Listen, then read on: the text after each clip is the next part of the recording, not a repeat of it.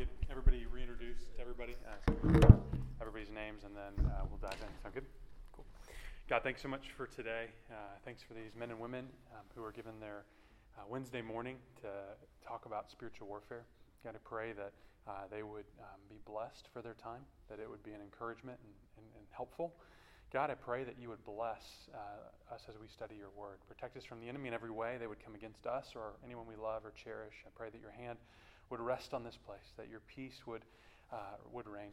And uh, God, that you'd give each of us whatever it is that we need most um, today from you, um, from your word, and that you would uh, strengthen us and uh, increase our affection for you as we see just your amazing power over the enemy and uh, the wisdom that your word gives us on how to best uh, fight against what they're doing in our world and in our churches. So uh, may we be protected and blessed and strengthened in every way for your glory. In Jesus' name, amen.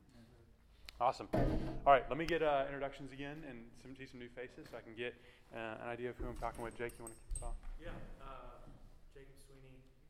Um, so name, what what church or what you do, and uh, yeah, and why you're excited to be here, yeah. why you're why you're here. Um, in between ministries at the moment, but um, I've been through Daniel's teaching on this one time before, and Peter, Peter was there one time with it, um, and I've always found it helpful, and so just want to come back around and uh, continue to learn and examine more. Cool. Awesome. Chris Kipp. Um, I am planting in Richmond, Texas, just south of Katy, serving at a church in Katy right now and uh, leading worship primarily there and looking to plant uh, September or January. Steven Sanchez, I'm at Chevrolet. Cool. Um, awesome. Cool. We're glad to have you, man. Sammy. I'm Sammy Ramos. I'm planting Sister and Church in the Meyerland area of Houston and uh, finishing resident with HCPN. Awesome. Chris Quinto. I am uh, also with HCPN, uh, planning a church project in the Kingwood area. Cool. Is that connected with the one up north? Yeah. Okay, cool. Awesome. Yeah, my name's Tyler. I'm a finishing resident My name's Guy, and I'm also in the residency and planting up near the woodlands. Awesome. Uh, Kevin Fanning, Clear Creek Community. Awesome. Uh, Sergio, this is my wife Sophia. Uh, pastor of church there in the north side of Houston. Cool. Awesome. Uh, so I'm also in the residency. Um, cool. Awesome. Very good. Well, I'm excited you guys are, are here. I'm honored to get to talk about this topic, and I hope it'll be helpful. And I have like a good 180 degrees uh, to turn here, uh, so I apologize. Of you have my back um, some of the time. So, um, a little bit about me. Um, some I know some of you guys, um, some of y'all I've just met in passing, but I'm one of the pastors at Hope Church. We actually meet in this neighborhood in Jersey Village. At uh, there's a Presbyterian church uh, that we meet there Sunday nights, uh, just down Senate Avenue. And my office is on the other side of this building, so I had a good 30 second commute here, and that was nice. Um, I grew up in the Clear Lake area, not too far from uh, Clear Creek, um, and uh, God saved me young, and uh, through college and some uh, really good uh, teaching, discipleship through that, really started to grow um, through that, and was in the business world for a couple years, and then um, had some uh, various pastoral internships, and ended up then being a part of Hope as we planted a little over six years ago, and.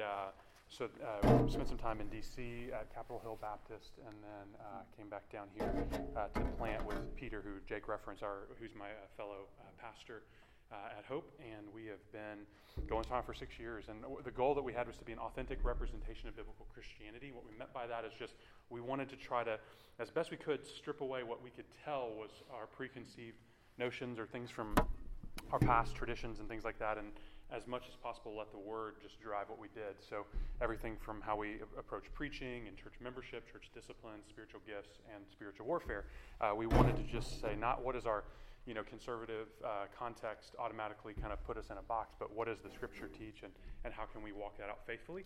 Uh, and so uh, we wanted uh, in that spirit, spiritual warfare to be uh, biblically practiced and normative in our church. And so we've even structured that into our membership process and how we uh, think about that, and I'll talk more about that as we go. Uh, how I got into this ministry of, of, where I would be asked by Chad to, to come talk about spiritual warfare is uh, my, about nine or ten years ago, uh, I met Peter, who was a Sunday school teacher at the church we were going to, and uh, also was a, was a missionary for years in Africa. And my wife was going through some undiagnosed physical stuff and some really weird things that, and my mother in law by chance met him, described her situation, and he offered to meet with us to pray.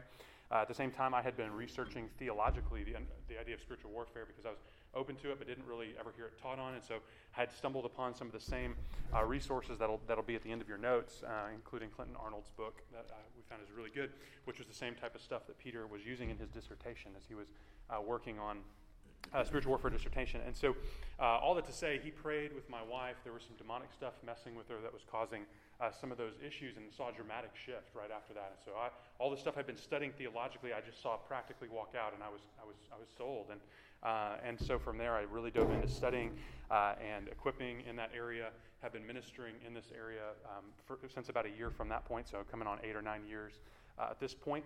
And we're just really passionate about other churches getting uh, equipped as best we can, be a blessing uh, to uh, the, the body of Christ. We, we just see so much fruit in our ministry of people seeing uh, freedom and uh, transformation from areas where the enemy was really uh, waylaying them. And getting to see them have freedom has been really powerful, and we've seen a lot of richness in our church discipleship wise uh, since then. And so uh, that's, that's what we're, we're, passionate about. So I'm hopeful that we can be a blessing in some way to kind of help you in your journey uh, as pastors. So some fears you might have, um, you know, uh, you know, you might be a little skeptical of me if, if we've not met or, or things like that. So just I want to encourage you to let the scriptures uh, prove this to you. Let the scriptures convince you. Um, might be, you know, there's often a fear of like, I don't want to overemphasize this and this becomes something that like all we think about is spiritual warfare. I just want to encourage you. We haven't had that experience. I think if you teach really balanced and uh, weight things according to the way Scripture does, you can really uh, press in uh, to just a normal Christianity. Um, there's often fear of like, I don't know if I want to press into spiritual warfare because I'm going to get hit. I'm going to get attacked even harder. I just want to encourage you. The fact that you're a church planter involved in local church ministry, you're already getting attacked, uh, probably more than you realize. And so my hope is that I can just be a blessing of giving you some more tools uh, to fight. And then often in our context, I know that I battle this as well, is just fear of my, what people might think if you start talking about demons or uh, fighting against uh, the demonic. You know, and I just want to encourage you, Galatians 1.10, for am I now seeking the approval of man or of God? Or am I trying to please man? If I were still trying to please man, I would not be a servant of Christ. And I think that idea of I just want to challenge you to what, if you become convinced by the scriptures of something that you would not let any of our cultural baggage that could be associated with being faithful to that, that scripture hold you back uh, from going after uh, faithfulness to the Lord in that area. So uh, I open. I want to open up just with some rhetorical questions of how you would minister to these types of people uh, in this situation. And I, I referenced uh, similar examples last month, um, but I want to uh, reference them again um, because I think it, it, it, illustrates, I think, just how common some of this stuff is that we don't often ascribe to the demonic. So, how would you deal with a six year old boy who is dealing with uncontrollable rage, uh, suicidal thoughts? Has effeminate mannerisms that started when he was three or four. Uh, his parents are telling you that there are crosses on the wall that have been ceramic crosses that are getting turned upside down uh, that are too high for that kid to reach. So He's not the one that's done it overnight. You know, what do you do if that if that couple comes to you and says, "Help me. What do I do with my, you know, 6-year-old son?" Or what about the godly guy in your congregation who you know is going after Jesus with everything he can? Like he's not he's not sitting on the sidelines, but and yet he's just getting beat by a stronghold. He's got he's gripped by pornography and he's he's fighting against it. He's in the word, he's in prayer, he's confessing, he's got covenant eyes, he's got all those different things that guys do to try to fight that, and yet he just cannot get free. Uh, what, how would you counsel that guy? If, if he's in your church and you're discipling him, he's in your small group, what do you do with that guy? You know, what about the kind of the missional mom, right? Like who's on mission, ministering throughout her neighborhood, and she's pouring in to tons of people. She's ministering to her kids' friends, and she's just uh, starting Bible studies, just doing amazing things. And yet, she, like my wife and what I described, is just constantly hounded by these undiagnosed illnesses and physical conditions. And they all started after she had gotten back from a mission trip uh, in Africa? Like, what, what do you do with a, a, what do you tell that, that woman's husband when he comes to you in tears and says, "Help! My, my, what can I do with my wife? The doctors don't know what's wrong. We can't figure this out. She's got this. She's just always tired and beaten down, and we don't know what to do, and it's restricting her ministry that she's that she's got." And what about you? as a, as a faithful minister of the gospel, uh, you know, what if you're, you know, in your first year of your church plant and all of a sudden your kids start having nightmares every night at the same time and they're all about the same type of thing? Or every time uh, you try to invite in somebody over to minister or engage, your house is like a war zone and things just explode and go crazy and it's just too, it's just too coincidental, right? It's just too coincidental the way it happens. What do you, what do you do with that? Like, how do you process that? And, and, and I, I would say that once we've exhausted all the, the uh, things that, that are conservative evangelical uh, context would uh, tell us to try uh, doctors, therapists, reading the Bible more, being in another accountability group, um, then what? Like, do we just have to get to this point where it's like, well, this is just a fallen world. We're going to just, this is just our lot. We're going to stick uh, and just suffer through this? Well, maybe. I mean, absolutely, we need to be willing to suffer for the name of Jesus. 1 Peter 4 tells us that.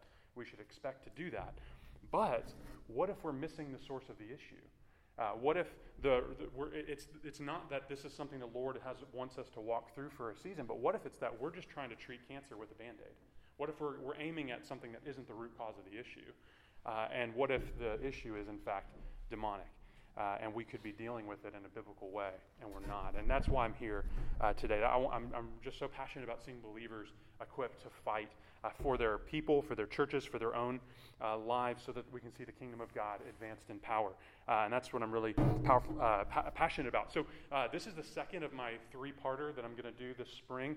last month, I talked. Um, about just a basic theology of spiritual warfare, just trying to paint the picture of this is really normative in Scripture, and it's really normal in our Christian life.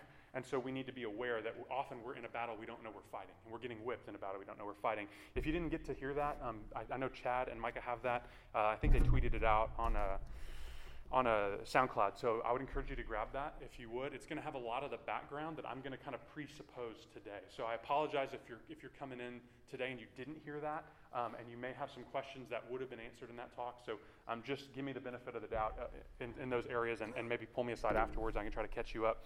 Um, but um, I'm going to try to kind of give a quick summary of what I talked about last time, and then dive right in so I can get you some more content. So I want to think about the biblical norm uh, that we have uh, in uh, scripture. Oh, before to do that, so for today, what I'm actually going to talk about um, is I want to look at a biblical theology of demons and how they can affect our churches. Okay, that's basically what I want to look at. And then next month, I'm going to get even more practical with how. Uh, what are ways you can practically fight, uh, including talking a little bit about deliverance and things like that. So that's where we're going. And then I'm aiming to go for about 30 minutes more from right now, and then spend the rest of the time doing Q and A. So hopefully, um, if you could just write down your questions as we're going, I'll have uh, some extended time. So if you would turn to Ephesians 6, start where we started last time. I just could, just to paint the picture of the biblical norm of spiritual warfare. Ephesians 6, verse 10 through 12. And I'm going to kind of go fast, so I apologize in advance. And some of this should be in your notes, so uh, if you miss anything, it, sh- it should be there. Finally, be strong in the Lord and in the strength of his might. Put on, on the whole armor of God that you may be, may be able to stand against the schemes of the devil. For we do not wrestle against flesh and blood, but against the rulers, against the authorities, against the cosmic powers over this present darkness, against the spiritual forces of evil in the heavenly places. So it's right away, Paul is, is reframing our thinking and showing that, yes, we do battle against uh, flesh and blood in some sense, but our ultimately what we really need to be focused on is fighting against the enemy. That's actually our true battle. Uh, so uh, often we are only focusing on flesh and blood issues, on the flesh and on the things around us, and, and are often neglecting the enemy. But Paul would not make such a, uh, a mistake. So 2 Corinthians 2, 2 Corinthians 2, uh, verse uh, 9. For this is why I wrote, that I might test you and know whether you are obedient in everything. Anyone whom you forgive, I also forgive. Indeed, what I have forgiven, if I've forgiven anything, has been for your sake in the presence of Christ, so that we would not be outwitted by Satan, for we are not ignorant of his design. So Paul is so confident that he has an idea of how the, the enemy's working that he says, I'm not ignorant of design, Satan's designs.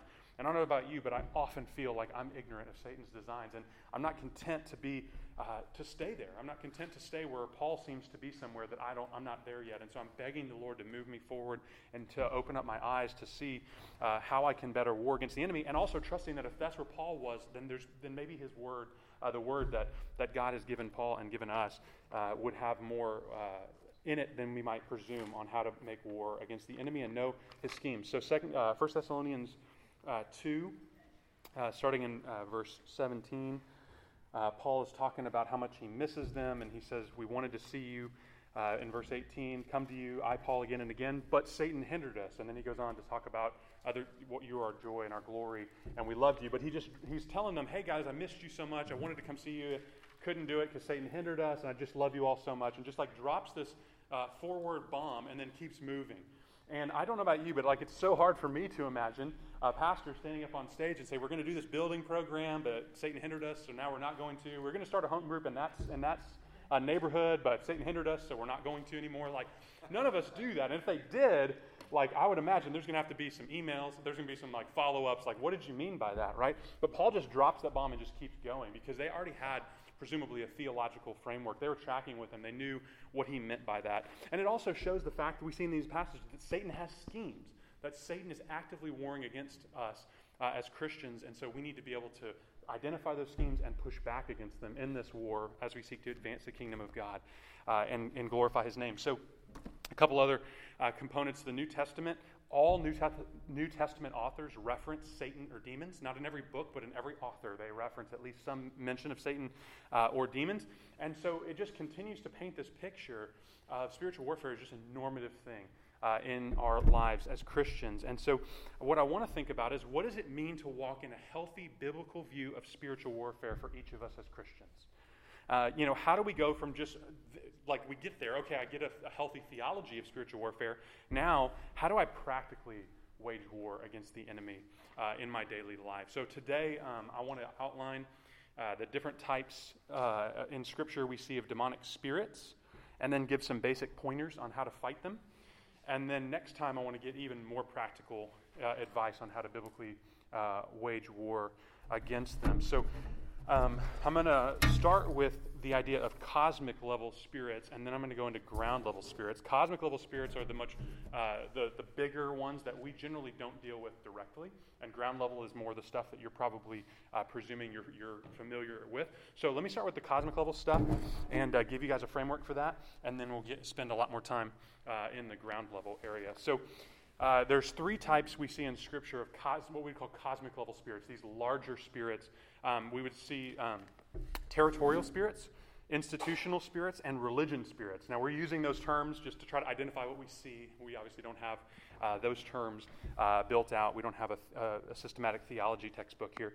But um, when we think about territorial spirits, what we're thinking about is that demons that are responsible for certain geographic areas. We see this most explicitly in Daniel chapter 10. Uh, I want to turn there and look at that uh, together.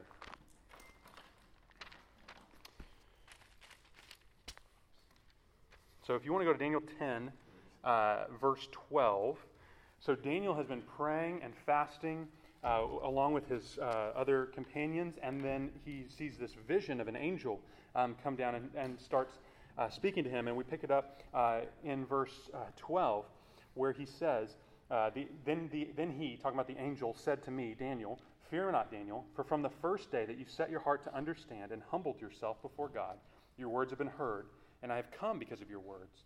The prince of the kingdom of Persia withstood me 21 days, but Michael, one of the chief princes, came to help me, for I was left there with the king of Persia and came to make you understand what is to happen for your people in the latter days.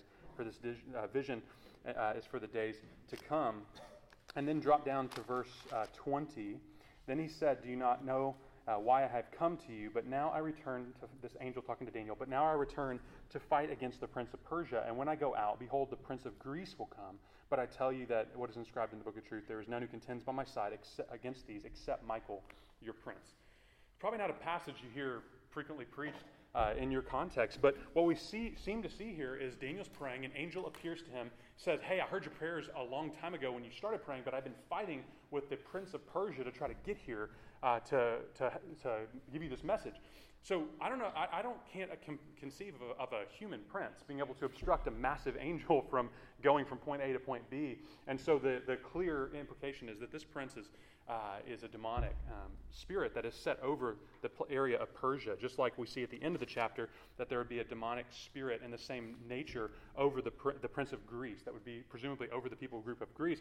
And then they're also seemingly pointing to the idea that Michael was your prince. Michael was the prince over the people of e- Israel. So, in other words, there's this high level angel who is protecting Israel, and then there's high level demons that is trying to, uh, uh, to, to uh, cause issue uh, in a particular geographic region. Um, so that's what we mean when we're talking about a territorial spirit. Is that spirit in Daniel 10, that prince of Persia, that prince of Greece, that would be presumably overseeing Satan's work in that geographic area, trying to cause as much havoc as possible, trying to keep out the gospel, all those um, components. So um, we see uh, in, in, Ephesians 6 12, um, when it talks about the rulers, cosmic powers, the, the authorities, all those things, almost all scholars believe that that is a hierarchy of demons, that there's, there's a hierarchy of demons. And we do see that there's clearly an angel uh, hierarchy because Michael's called an archangel.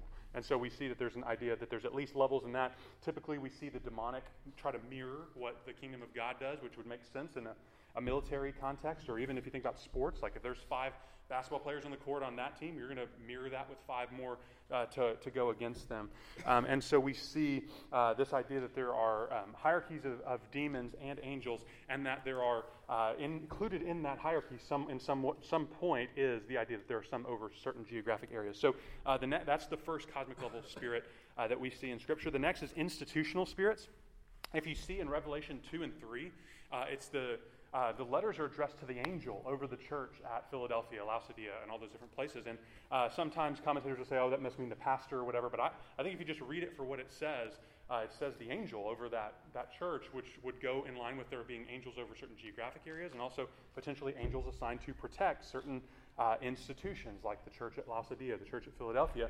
And because we've seen the demonic tends to mirror the angelic, it's, uh, I don't think, a very far stretch to presume that there would be a demon assigned to attack each of those institutions. So there would be a demonic spirit who would be assigned to attach, attack that church of Philadelphia and try to cause uh, the things uh, that are there. Um, take this for whatever it's worth, but for people that I know that have that 1 Corinthians 12 discerning of spirits gifting, where they can sense uh, demonic presence and they can kind of discern even what, what spirits are in those places. And I know that uh, even as I'm talking, I, I, know that this is probably not uh, a normal conversation you have, but um, those I've talked to those guys and they'll say that they can walk into a church and they can just kind of discern as they walk in, they can kind of feel, okay, this church I feel a really strong move of the Lord here, but I also can feel uh, fear or anger. Like they can kind of just sense the types of things that perhaps that church would be struggling with. And I've heard stories of them sharing that with the pastor of the church, and they're like, oh, yeah, that's actually exactly what we've been dealing with, that, that type of thing. And so then they're alerted to be able to pray, Lord, please protect us from fear, protect us from anxiety, anything that the enemy's trying to do in that area. So that's institutional um, spirits. So those would be um, cosmic level spirits that are assigned to try to cause issue in a particular institution, so a church and a Christian organization, things like that uh, potentially even secular organizations and uh, things like that, depending on how far you want to apply the principle. Um, and then the third is through religious uh, spirits, religion spirits. So we would uh, see that if you think back to last month, we talked about the idea there's only two kingdoms in conflict the kingdom of God and the kingdom of Satan. So when, in, when you're not worshiping Jesus, the kingdom of God, doesn't matter what so called faith system it is, it's ultimately worshiping Satan. It's, it's his kingdom that you're worshiping. And so we think that uh, in every other false religion uh, is ultimately being perpetuated and, and, led by a demon that's masquerading as that, uh, that spirit over uh, that religion. You see this uh, seem to be evidence in 1 Corinthians 10 uh, and Deuteronomy 32, where it talks about the demons you sacrifice. I mean, when you sacrifice to the idols, you're actually sacrificing to the demons associated or behind those idols. And so when they're sacrificing to Baal, presumably there is a demon that's calling himself that name who is being worshiped in that situation. Uh, you see that throughout the Old Testament, throughout uh, the, those uh, passages that seem to link very explicitly idol worship with uh, demon worship. And then you ask the practical question about the Old Testament why in the world would all these pagan nations be supposedly worshiping these false idols if they weren't actually having some kind of spiritual power, some kind of result happening um, in result to their worship and serving of those uh, false gods? And so I think it's very, uh, it's very uh, quick for us to just presume, okay, yeah, that it was probably just fake, nothing. But I think that if you have a, a worldview that's saturated by the scriptures, it doesn't make sense that they would have served uh, those other gods if there wasn't some spiritual power associated with that worship, uh, which the scripture seems to indicate there were. Um, so that's the three types of cosmic global spirits that we see territorial, institutional, and religion spirits that are over those uh, different components. And um, we often get the question, how do you fight against those type? And these are not, we're not, we would not encourage you to go around and uh, just start trying to command cosmic level spirits to do anything. Uh, the, we, uh, from what we can see in Scripture, um, this is not something that would um, be encouraged or recommended. There's even some passages that seem to indicate, if you look in Jude, uh, Zechariah, and maybe Second Peter, where it seems to indicate that uh, you would want to pray to the Lord rather than directly go after a cosmic level spirit. Where in the book of Jude, it says the Michael, uh, Michael the archangel was contending with Satan for the body of Moses, which have fun preaching that one sometime, right? But um, he's, but it says that Michael said to Satan, "The Lord rebuke you." He didn't even say, directly, he didn't even go after Satan as an archangel, commanding Satan to do something who we would include Satan as, as the largest cosmic level spirit. Um, but uh, so then uh, for us, we would take that principle and say, we're not going to talk directly to them. We're going to pray blessings, pray to the Lord, ask the Lord to move, but not go directly at them. So instead, we're fighting basically just through normal kingdom advancing ministry, uh, fighting through repentance of sin, fighting through evangelism, discipleship, church planting, being faithful as a Christian, trying to see the gospel um, expand and uh, explode in an area, and then through prayer, through praying to God, not commanding to, to a demon, to, uh, cosmic level demon to do anything, but asking God push back that uh, that spirit, weaken the spirits that are over the city of Houston. God, weaken the spirits over the city of Richmond if you're about to plant there, but not to go, hey, spirit of Richmond, I'm going to command you uh, to leave or anything like that. So uh, we would just encourage you to, to, use a lot of discretion there. And, uh, and generally, it's going to be praying to the Lord. That's, that's generally what it is being faithful, praying to the Lord, and not going directly at those. So, ground level spirits, that's what we're calling basically the stuff we largely deal with day to day as believers. So, types of ground level warfare, we, we would conclude just demons that are roaming freely, demons attached to buildings or objects, uh, or uh, demons attached to people, uh, demonization. And that's what I want to spend a good bit of time talking about today the idea of demons that can be attached to people. Uh, what is often translated demon possession. Uh, in Scripture is the Greek word demonizomai. It literally means someone has a demon, uh, which would imply uh, influence, attachment, um, as opposed to possession, which in English would imply ownership and complete and total uh, control. So we actually, um, and, uh, and, scholars are growingly uh, moving away from the translation demon possessed for the word demonizomai and going into the word demonization, just the transliteration of demonizomai, which would imply influence or attachment, but not complete ownership. And the reason for that, uh, in addition to just the Greek translation, is that we don't actually see any examples in Scripture that would seem to be in line with complete ownership in the way that we typically mean possession when we say it in English. So that word typically connotates. So I'm going to show you the example in Mark 5, the first, uh, first verse of Mark 5. We see the, uh, this, this guy who arguably has to be the strongest instance of demonizomai, of demonization that we see in Scripture.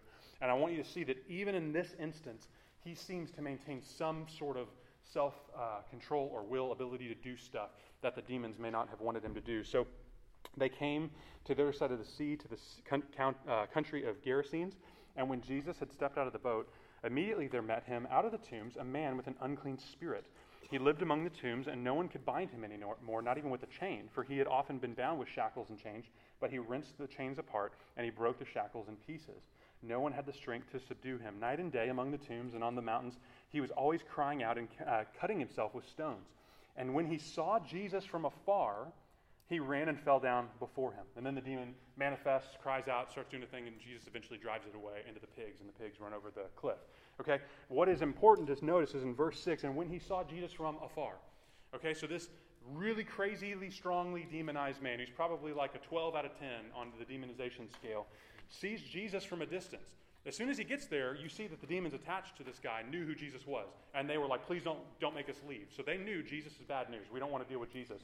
So if they were completely possessed him to the sense where he was completely owned, completely controlled, and had no ability, then why would he have seen him from afar and ran and dove at the feet of Jesus? That to me seems like an instance of, I know he's my help. I want help. I'm, I'm going to overpower what is being told to me, what the, the influence this demonic stuff has on me. I want freedom uh, from this situation. And so even in the most intense uh, example we see of demonization, there seems to be that ability that would undercut the possession word, where it's like we're completely owned uh, and taken. And so we would encourage you to think about that, that Greek word demonizomai, where it's always translated demon possession or demon oppression, uh, and, and, replace it with demonization, which would imply attachment or influence. A good uh, metaphor of this is ticks on a dog.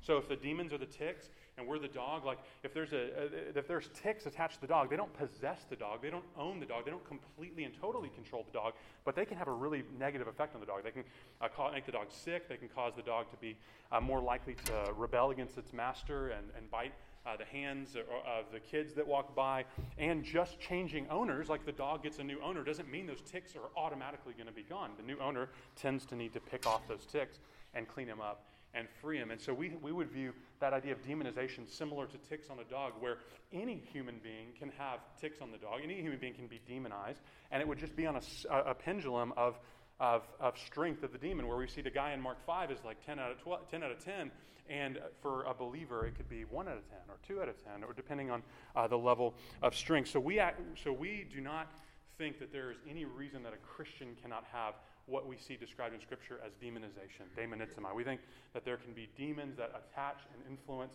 uh, Christians uh, in the sense not that they possess and own and completely control, but in the sense that they're attached, affiliated with, and affecting a Christian in a really negative way. So let me talk about why I think that is. So, theologically, uh, first of all, what we've just talked about, demonizomai, correcting that translation to demonization, not possession. Uh, and so, thinking about the idea that we're not saying that they're completely owned by the demon because obviously we're completely owned by the Holy Spirit when we trust in Christ. Um, and then biblically, um, I think it's easier to suggest that the people that Jesus delivers from demons were believers than non believers. Uh, because we see throughout uh, Scripture and especially in Hebrews uh, 11 that the Old Testament saints were saved, justified through faith in Yahweh and in, God and, and in his ability to, to save them and rescue them. And so, um, and you see even Abraham was justified by faith when he was showed, demonstrated, hey, I'm, I'm trusting you, God, I'm leaving, I'm going to go to this promised land that you're promising me. And so if you take that theological truth and you apply it to those situations where I've, this person knows they have a demon attached to them, they've heard about Jesus of Nazareth, and they go down the path to go see if he'll free them, if faith in Jesus is what saves, and salvation means all of a sudden all demons have to just kind of slip off of you like you're covered in, in uh, you know, oil, then those people shouldn't have ever even gotten to Jesus to get the demons driven away. Because as soon as they set foot saying, I trust that Jesus can free me, if that was our logic, I think it's, it's fair to say those demons would have been gone before they got to Jesus. And how often did Jesus even say, Your faith is what made you well? And then he drove away uh, the Spirit. So I think that biblically it's easier to argue, even though it's not a conclusive argument, I think it's, it's stronger to argue that those people were trusting in Jesus than that they weren't. And then historically, we have, uh, for whatever it's worth, the process of the early church. Hippolytus has a document called Apostolic Tradition uh, that he wrote in 215 AD, a church historian. And he outlines the church membership process, which is pretty fascinating. The whole document is, is pretty wild. But what is interesting about it is that when uh, someone was saved, they would spend time counseling them on the, the truths of Christianity and on, and on turning from their sins. Then they would do a deliverance, and then they would baptize them. Uh, and so they had this understanding that a believer needs to be, have their mind renewed, needs to have the demonic stuff renounced and moved, and then, then they're baptized and they're showing that, hey, you've really turned from the kingdom of darkness into the kingdom of light. And so you just see this idea that even in the early church, there was a presupposition that demons um, could affect uh, people. So, some uh, I'll go into some more biblical uh, examples of, of how we think um, demonization can happen. But let me talk about maybe just some examples of what it could look like. Um, because if we think about the devil's schemes, we want to be aware of the ways that he could attack. Uh, in the West, what we often see is that, his, I mean, in the East, in non Western countries, we typically see that the greatest lie from the enemy is that uh, he's stronger than Jesus. And that's why we see uh, these seizures, the head nodding, the spontaneous running, the grinding of teeth, other very physical manifestations, Hollywood type stuff, things you'd see uh, in a Hollywood movie. That would make sense if you're trying to pr- pr- pretend that you're stronger than Jesus, that you'd want to look that way. But in the West, I think that his, uh, his greatest strategy is that he wants to make us think he doesn't exist.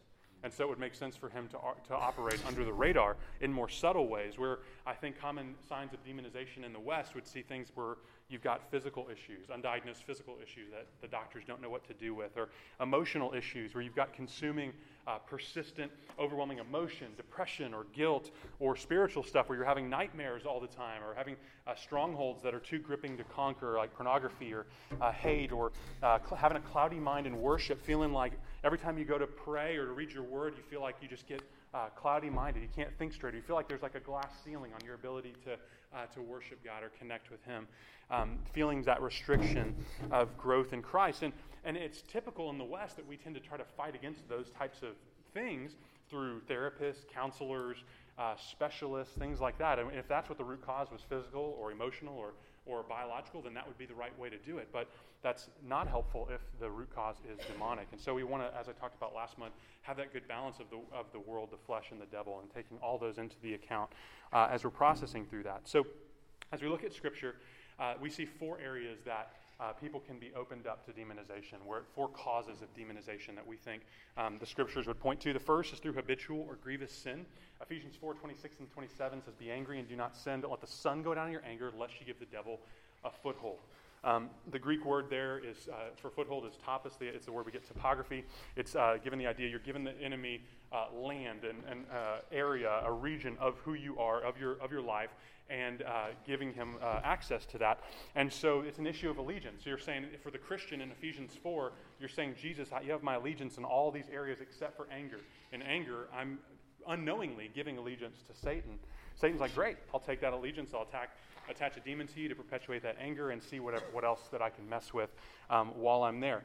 And so uh, Charles Kraft likens this to rats and garbage. It's like if you had a trash can that was just overflowing with putrid garbage uh, you're naturally going to see rats attra- attracted to that. So if you've got unrepentant sin and you've got sin that goes into the next day and the next day, the sun's going down in your anger or your lust or your fear, whatever it is, it, it's, oh, it's just the trash begins to overflow. Rats are going to come. Now, you can go after the rats all you want, but if, until you empty the trash, uh, those rats are going to keep coming back. So what you need to do is empty the trash and then put out rat traps, and then you're going to be in a good spot.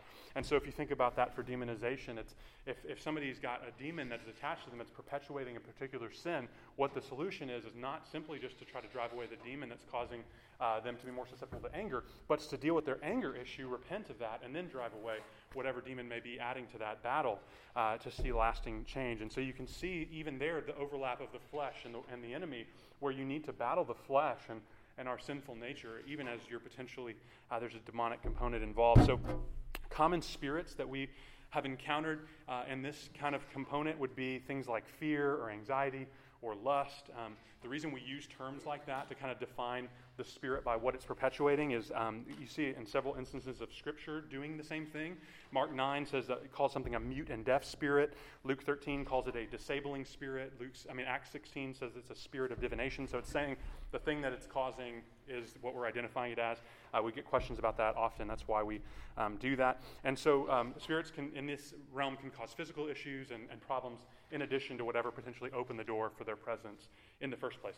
So that's the first. The second uh, is through curses. Um, uh, curse we would consider the opposite of a blessing. So a blessing may he be blessed in the name of Jesus with uh, joy. That'd be an example of a blessing. A curse would be something pronounced in the name of Satan in the opposite direction. Sam Storms, uh, who's a, a, pastor and theologian that we love, uh, defines a curse this way.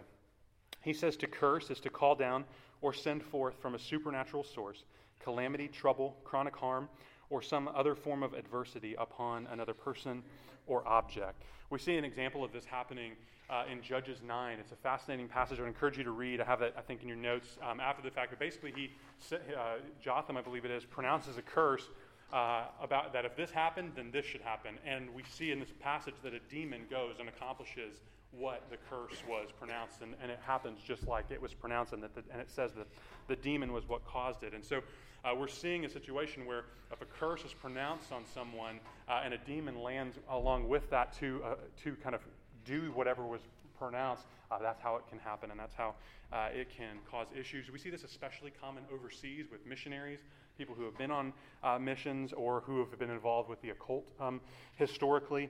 Um, and, uh, but we also see it here. We see it with uh, pastors and, and, their, and their children and things like that, where um, somebody in the occult, so if you take it to South Sudan, Africa, where we do a lot of ministry, a witch doctor will spend hours in, uh, of a day, nine hours, performing a, a, ritual, do a sacrifice of a chicken or a goat uh, to put chronic, a, a, curse on somebody. And if it, if it lands, then it lands with that demonization and causes uh, those issues. it was interesting, it happens here too. I was recently reading an article uh, about, in some, it was a story about Wicca growing in Austin, and it was just kind of playfully talking about how uh, these witches were gaining more mainstream credibility and they were being solicited by their friends to put hexes or curses or spells uh, on coworkers that were annoying them, things like that. And, and it was kind of playfully talking about it, but it, that's, the, that's what we're seeing here. That's, the, that's what we're talking about. And uh, this is real stuff that uh, the demonic is involved in. Uh, that's a good transition to the third way involvement with the, the occult. Uh, so, this is again an, an, issue of allegiance. So, uh, essentially, it's, this is worshiping any other faith other than Jesus. You're essentially saying, Satan, you are the Lord of my life. You have my allegiance. You have my authority. You I have, I'm under your authority. I'm worshiping you. Um, and he's like, great, I'm going to attach uh, demons to you to do whatever it is I most strategically want to do to you. And we see this happen all the time with people who have come out of the occult, um, have a lot of demonic stuff that's messing with them that, that we have to uh, pray through with them uh, because of the allegiance that they had to Satan and his ability to attack. Um, and this can happen with even seemingly light or casual participation, like going to a psychic. Uh, doing Ouija boards, things like that. Those can open you up um, to demonization uh, through the occult. And then the fourth way is through a generational spirit. And we would see this as any of those first three ways so habitual or grievous sin, a curse, or involvement with the occult, but it's in your parents or grandparents, somewhere in your family line that gets passed down to you. Um, and, it, and what we, where we see that principle theologically is in a few different areas that we kind of build this picture that um, would see this. So, Exodus 20 you see the idea that generational sin has an effect in some sense on future generations. Now we know from uh, Ezekiel 18 that what that doesn't mean is that we will go to hell because our parents sinned like that we're held responsible for our parents' sin. But we do see very clearly that there can be economic consequences for our parents or grandparents' sin. There can be social consequences. There can be even physical consequences. There can be a lot of different components. And we think that there's a very strong argument to be made that there can be spiritual consequences in the sense of a demon getting passed down through the authority of the family line. Uh, this could also possibly be evidence where you see the Israelite kings and how they kept walking in the same exact sins of their fathers could be that that was uh, what was behind it. Sure would make sense since they were overtly worshiping in the occult, uh, and then uh, that their son would do the same thing. Uh, Mark 9 21, uh, you'll see the instance where the little boy is getting thrown into the fire, and uh, the mute, I, think he, I think he was mute, and, in that um, interaction, and the, the disciples couldn't get rid of the demon, so they brought in Jesus, and he asked the dad of the boy, How long has this been happening? He said, Since he was a little since he was very young, and, and it could mean that even from birth. Uh, but uh, the idea was very young child, this d- demonic stuff started happening. And so, if you think about those ways that we see in Scripture that a demonization could happen, it probably wasn't habitual or grievous sin that this infant or baby kid, you know, caused. Uh, it could have been a curse, but it, it, also would make more sense that uh, it was generational, something that had been passed down to him that he had been dealing with um, his whole life. And so, um, when you look at these four ways that someone can have demonic influence. Habitual or grievous sin, involvement with the occult or any faith other than Christianity is what that means, um, curses, uh, and then through generational stuff in any of those areas, then who among us wouldn't have red flags in our story where there could be possible demonic stuff uh, to mess with us? And so that's why we've found that this is such a, a, a widespread thing where um, our people and our churches are dealing with demonization because we've got such, uh, we think, clear areas in Scripture where we can be susceptible to it, and we've been for so long not fighting against it. Uh, and so it grieves us. And so we really want to see uh, that shift. So I, I want to talk about the difference between demonization, where something's attached, uh, versus external attack, which would be just something a demon is attacking you, but isn't demonized, isn't attached to you, doesn't have a legal right to stay um, with you. Uh, so demonization, we'd say, like was is just what I've been talking about. There's a demon attached that's trying to perpetuate certain stuff. Assignment is what we would call what we see like in Job 1 and 2, where the enemy comes to God and asks permission to attack Job in a certain way, and God grants him that permission with qualifications. So, in that sense, there is an assignment on Job, but it doesn't say that Job was demonized. It said he was being externally attacked um, by demons. And so, if that's the situation, uh, where you're being attacked and being um, externally hit by something, then deliverance, you know, driving demons away, isn't going to be what helps. Um, it's but because that demon has just been assigned to go attack you and it's not attached to you in any way.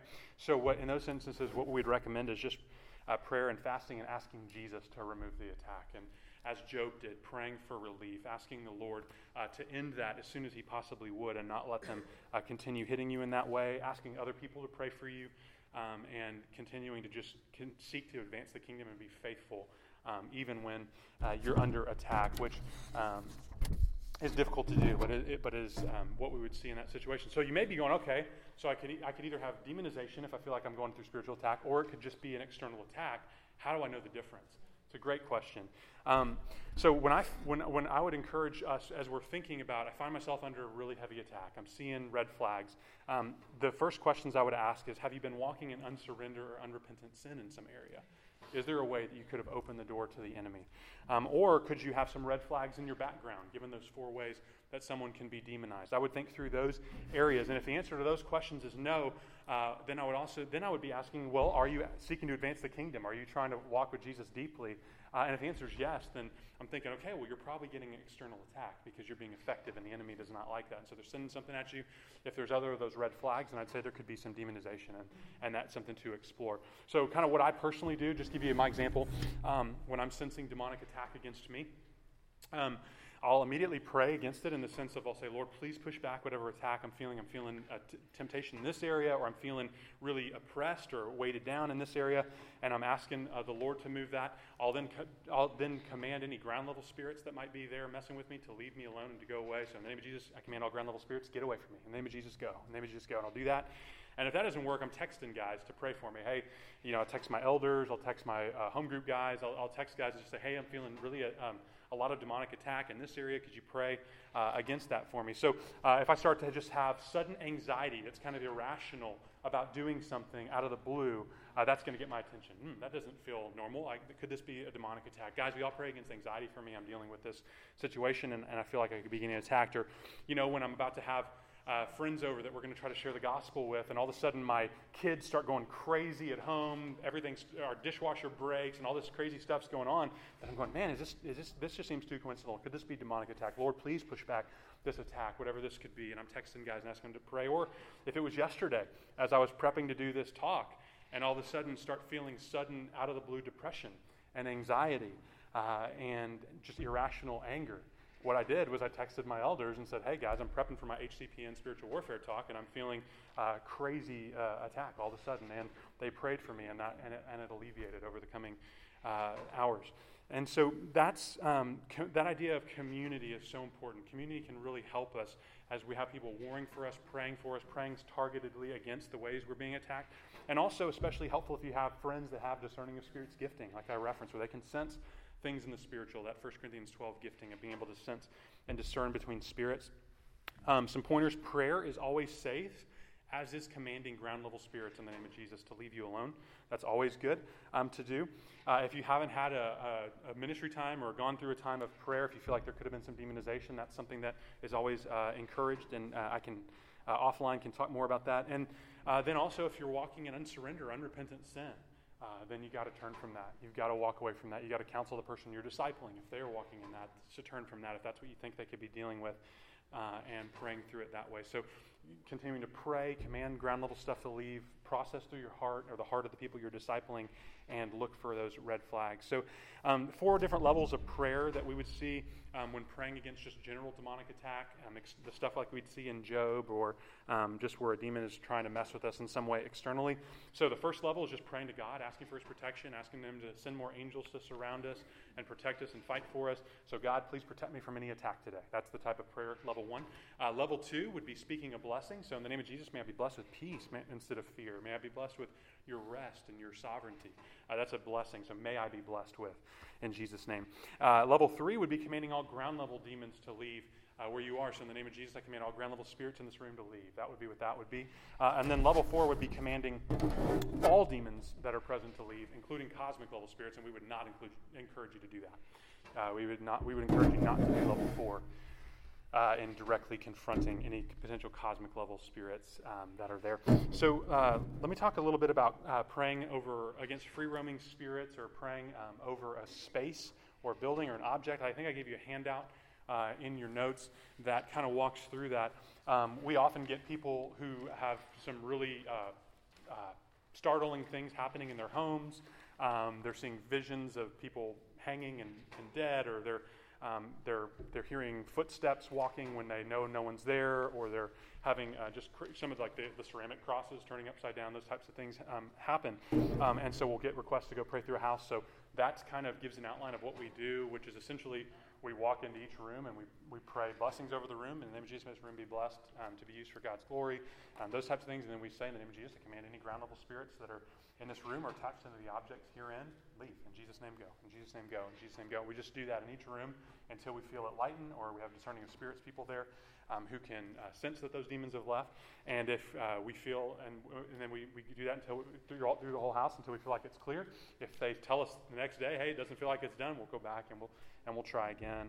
Um, uh, so that's the, that's kind of the dynamic there. And so I would encourage you guys as you're preaching, you know, as you're walking into the sanctuary on Sunday morning, you know, and nobody's really in there yet, and you're getting ready. I would encourage you to clear out the space. We've had um, stories of uh, guys with discerning of spirits who kind of w- this guy had uh, was a friend of my uh, my pastor's went to a different uh, he would go uh, he was like a missionary and he would go to different churches and one day he went into a church and he felt like there was like no there was no demonic stuff he sensed and he went and talked to the pastor and the pastor was like yeah i just i always you know, command anything here before i preach to just leave us alone while we're uh, having our service. And so just want to encourage you guys to test that out uh, and just see what would happen. And maybe jesus i command any any ground level spirits in my uh, in my sanctuary to leave. Don't affect my people or me or this sermon or I try to do anything in jesus name and just do that for two or three minutes before you preach and uh, see what the lord might do.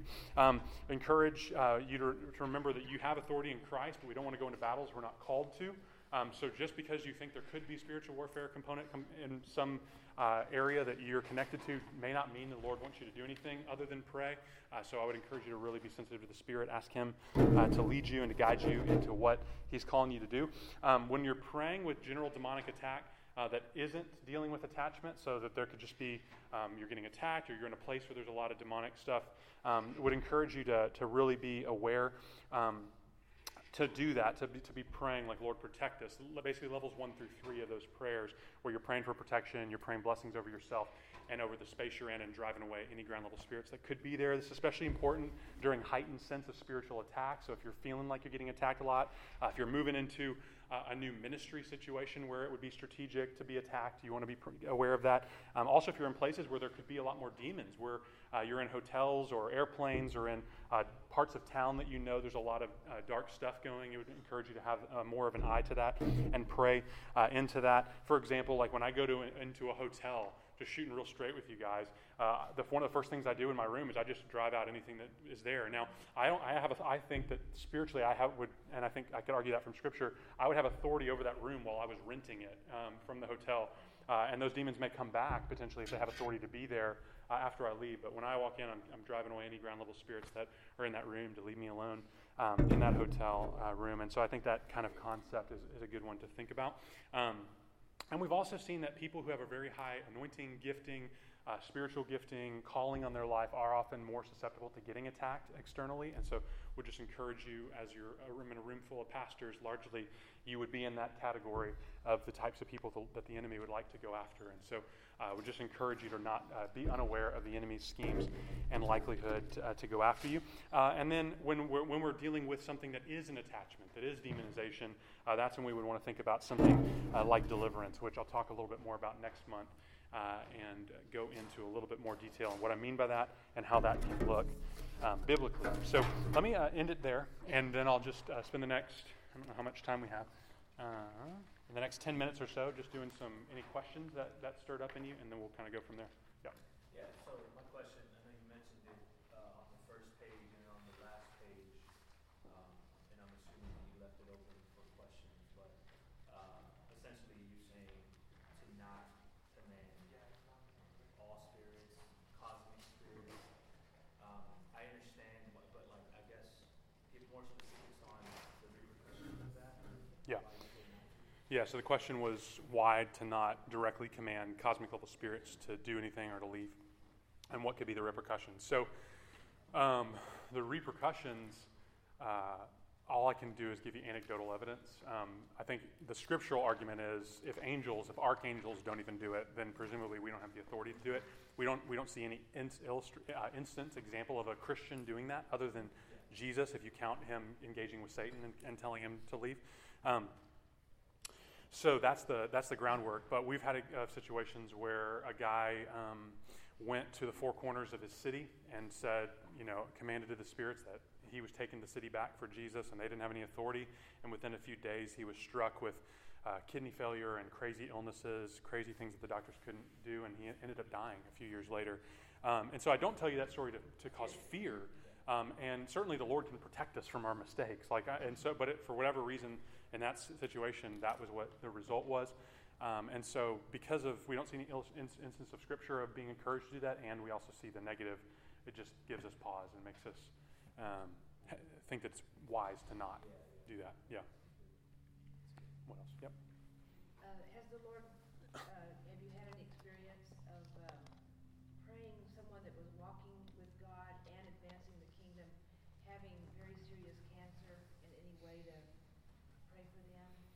Yeah, so the question is Have we ever gotten to pray with anybody who was really faithful with the Lord who also had cancer? Yeah, we have. Um, and we've seen both results. We've seen people healed from cancer um, from it um, miraculously, and we've also seen people not healed. And um, we uh, would attribute that to God's sovereignty. That um, you know, in Scripture, we just see He has a whole He has reasons for why He He does and allows what He allows, and um, sometimes hi- he, His glory is most seen through that person suffering well, um, and then sometimes His glory is most seen by Him radically healing them. Um, so. Is there any scripture or a word from the Lord that anyone felt about? Can you think of an example of that? Of someone being healed in Scripture? and That the Lord used a certain scripture or something to show you how to pray. Oh, that's a good question. So I'm going to talk a lot more about that because that'd be more of like a deliverance question of like what are what how we go about commanding demons to leave people. Um, I can talk to you about that offline, but I probably don't want to open that can of worms today since I don't have time to really back dive into it. But we do see a biblical kind of framework for how to command stuff to leave in Scripture through the ministry of Jesus and kind of put piecing together what He did. Um, as far as just scriptures of healing, we see that riddled throughout Scripture. Uh, and we don't see one model of healing, like if you do these three steps, they'll get healed. Some people would teach something similar to that. Um, we, we would also, some people would teach that because Jesus died on the cross, we are guaranteed healing of all our illnesses. We wouldn't teach that. We wouldn't agree with that.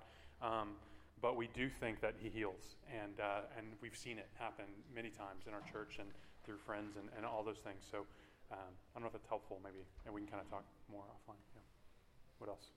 The demonization, how do you see it practically playing out? Is it a whisper? Is it a is it an urge? What what what is the demon doing to cause the, Yeah. the thoughts and the anger or the look at pornography or Yeah. whatever it might be? Yeah. So the question is, how does the demonization practically work? How do the demons perpetuate the sin or, or tempt toward it? I mean, I think you see in uh, First or Second Timothy four, it says that the false teachers were teaching the doctrine of demons, uh, which would imply that the demons were telling them false things in their mind. Uh, we see throughout the uh, Scripture the enemy referred to as the tempter. Uh, we see demons causing physical issues in uh, the, in the Gospels. So I presume that sometimes they just cause the physical issues. How they do that, I don't know. Um, but they're, you know, it could be causing the physical issue, and I, and I believe that they speak lies into our minds that sound like our thoughts, but are just their their lies. And I presume that's how the enemy tempts us. I think they would put the thought into our mind of, hey, you should tur take another look at that lady that walked by, or hey, nobody's going to know if you do fill in the blank, you know, that type of thing. Um, and I, and uh, but that's kind of at a base level. But uh, the short answer is I don't know how it all practically works because it doesn't say, but we just can see the result, and so we can kind of backtrack and kind of get a, a feel uh, from some of those passages. So yeah, good question. Yeah. Lost demonized people. Uh, How do you deal with if they're interested? Can a lost demonized person be interested in the gospel Yeah.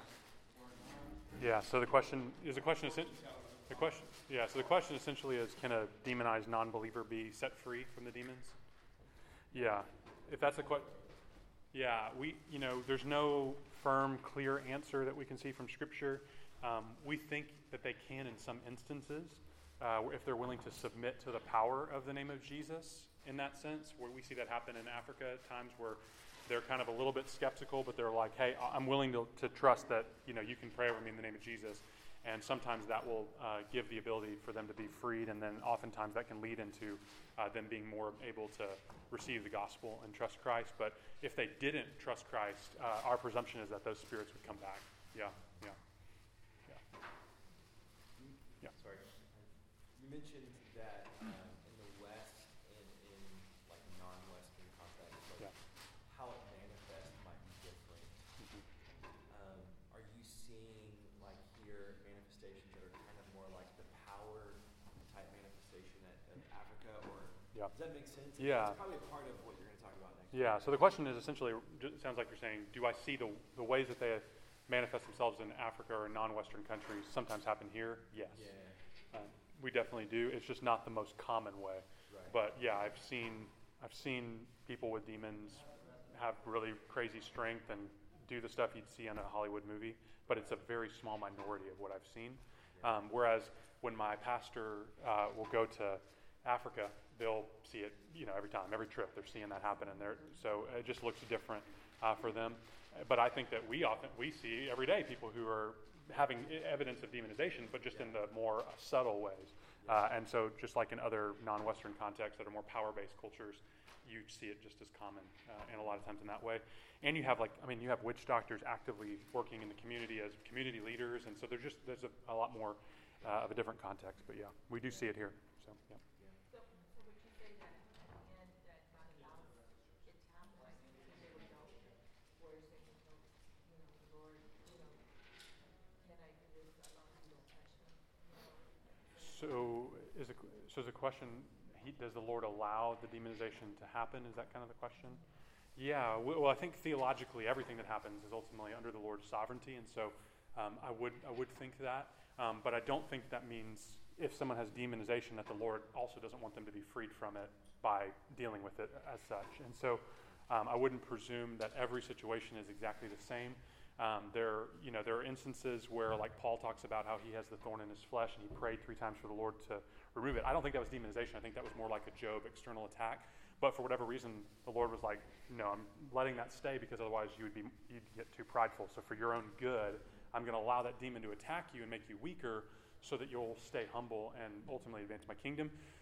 So I, I, think that that is a compa- compartment, a c- category, but I don't think that's the normal category. Paul was seeing visions of heaven, literally. I mean, was getting was had, was was having all those things. He was writing scripture, and so the level of attack and temptation for pride for him seems uh, strong. I've heard that passage used by people, I think, wrongly to mean that if you've got demon stuff messing with you, you just need to be content in it, like Paul was. I don't think that's true. I think in most instances, if you look in Jesus' ministry, is it, did he ever not, you know, free somebody of, of demonization? You don't see many instances. You see some instances where he just didn't heal everybody. He just kind of had to keep moving, but you don't see him go, no, you need to stay uh, with that. I'm just going to keep that with you, even though you're asking me for freedom. So, uh, again, I don't look at it as a blanket statement, but as a general posture, we, we would presume that the Lord would want to bring healing and freedom from the demonic. He may not always heal the physical issue that could be there, but um, from the demonic, we, we've seen it pretty likely. Yeah. Yeah. Can I offer an additional uh, resource? Yeah. Um, uh, It's called It Is Written, uh, a spiritual work, warfare workbook. I just finished, I'm the author. Uh, I mentioned 12 weapons. Uh, There are more than six, more than seven. There are 12 weapons, and I offer practical principles, biblical principles on how to effectively fight cancer. Anyone interested, I have the, uh, also have a second book Cool. on spiritual warfare as well. Awesome. Thank you. Appreciate it. What's your last name? What's your Byrd, last- B-Y-R-D. Um, you know, and we get so brainwashed by society telling us that giving explanations that are non-spiritual to, um, everything, like addictions and all that. What do you, what are the, some common lies, I think you mentioned some of the other earlier, but common lies that we're, you know, that doesn't mean they're not hard truth, but of things that, uh, people are just getting physical, um, mundane for things that might be spiritual warfare. Yeah, so what things could be spiritual warfare that our culture typically doesn't ascribe to it? I think the, the one I see the most is just a general blanket statement greater is he who's in me than he's in the world. They'll take that passage and say, therefore, Christians can't be really affected by demons, which I think is just categorically unbiblical and a bad interpretation of that text, and it has caused a lot of pain for people thinking that they're immune to demonic attack just because they're Christians. And uh, so that's the blanket thing. Um, but I think anything where you see, like I described at the beginning, where somebody's got a pornography issue that's they've been dealing with, that they've fought all the ways you think um, that people can typically fight that, and they're they just still can't get freedom. Could be there's a demon there uh, perpetuating that. When you've got the undiagnosed physical stuff that um, you know everybody, every doctor is like, I have no idea what that is, um, you know, and I don't know how to help you, and we've tried everything we can. You're on your own. Um, then I can, that can, that's often demonization. Doesn't mean it is. It doesn't always be. It could just be a medical issue we don't know about yet, but um, that's often the case. So I think anytime you're seeing a stronghold that as best you can tell they're faithfully fighting, like really are surrendered to the Lord and really are fighting it, and they're not able to get freedom, then there could be a demonic component that's just making it harder on them. That if that was gone, they'd be able to get over the hump. Um, that'd be kind of the biggest way. Um, and I think, like I said, the biggest thing is just total ignorance of the spiritual realm because of how our culture has conditioned us to, to, to think uh, about it. So, yeah. first of all, we apologize for our tardiness. So kind of missed some of the, your uh, presentation, but to her question, because I have the same issue, I have a challenge with a lot of times in the body of Christ, and like you say, out of ignorance, um, we accept diagnoses so quickly rather than actually doing the research, like you're saying, Yeah. to actually get to the root Yeah. of the cause. And we had an experience with one of our parishioners live a life in Christ Jesus and all of that, ministering, dance, and everywhere. I mean, travels a lot. However, when we called her in to counsel with her, because she had, the Lord had revealed some things to us. And um, her resolve was, we taught spiritual warfare, her resolve was, because of culture was, well, the battle is the Lord's, hmm so we don't have to fight. Yeah. And, you know, as uh, my husband shared with her and things of that nature, we shared that, you know, wherever the Lord told uh, his people to go in, he's already given them the land. There were some things that had to be done in Mhm. order to possess it Yeah. and occupy it. And a lot of times I think sometimes out of ignorance and sometimes out of laziness, we become passive and we don't want to take responsibility for our part so deliverance can Yeah. Yeah. That's So, good. um, but that's one too. The battle is the Lord's. Yeah, I agree. Yeah, we don't want to over over use God's sovereignty as an excuse for inaction, for sure. That's, And that's a one good of the word. things I Yeah. say is that uh, the armor is not for us to take uh, fa- uh, selfie pictures with, or to uh, walk Yeah. around feeling cute. It's, it's to use and fight it. Yeah, yeah, it's a good word. Any one more question before we wrap up? Okay, let me pray for us, and then I'll be uh, uh, off to the uh, side for a few minutes before we get started here.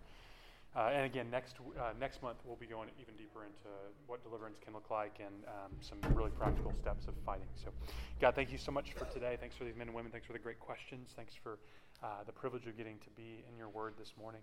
I pray that it would be fruitful and helpful. Pray that you would block out everything the enemy would uh, try to confuse or distract or um, uh, twist from what I said or anything that I said that wasn't of you. Lord, I pray that they would just forget it and uh, pray that just your truth would uh, ring clear. Uh, and as uh, these men and women continue to press into your word and uh, by the power of your spirit, that you would uh, show each of us where we need to grow, where we need to be shifted, where you're wanting us to step into, and that we would just be faithful with that. Pray to protect all of us in every way. May your hand be on us, protect us, keep us, and give us great love for you. Help us to feel your love at an even deeper level today than we did uh, any day before. God, we pray that you would just make us faithful uh, warriors in your kingdom for your glory in advance of the name of Jesus. In his name we pray. Amen. Thanks, guys.